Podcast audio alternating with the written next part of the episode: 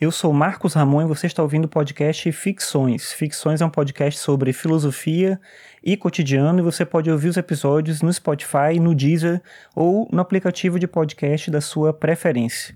Você pode também acessar os episódios no site que é o marcosramon.net barra ficções.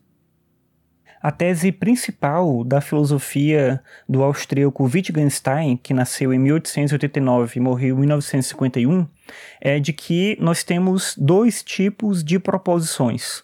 Uma proposição que pode ser dita, um tipo de proposição que pode ser dita, que pode ser enunciada, e um outro tipo que são aquelas sobre as quais nós devemos silenciar. Algumas coisas nós podemos dizer e podemos nos fazer compreender quando dizemos essas coisas, e outras coisas é melhor a gente silenciar porque a gente não conseguiria ter, alcançar esse mesmo objetivo. As proposições científicas, elas estão no primeiro grupo. Elas podem ser ditas, elas podem ser debatidas.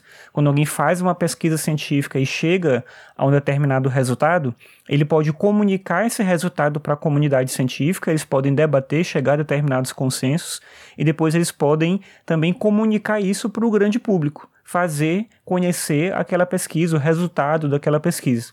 Já a ética e a estética, elas geram proposições que vão se encontrar no segundo grupo. São proposições sobre as quais é melhor silenciar.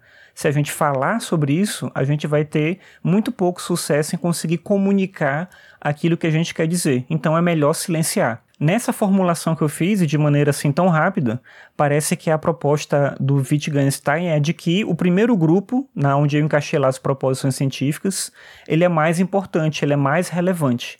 E a gente então deveria dar mais atenção a isso. Só que o que a gente tira da filosofia dele, na verdade, é o contrário.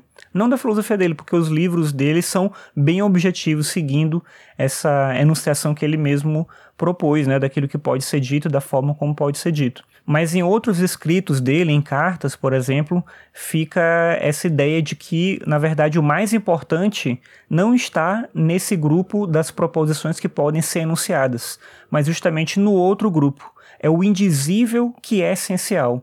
E isso é o que torna a vida humana tão misteriosa e ao mesmo tempo tão angustiante. Aquilo que é essencial para a vida humana é algo sobre o qual a gente não pode falar.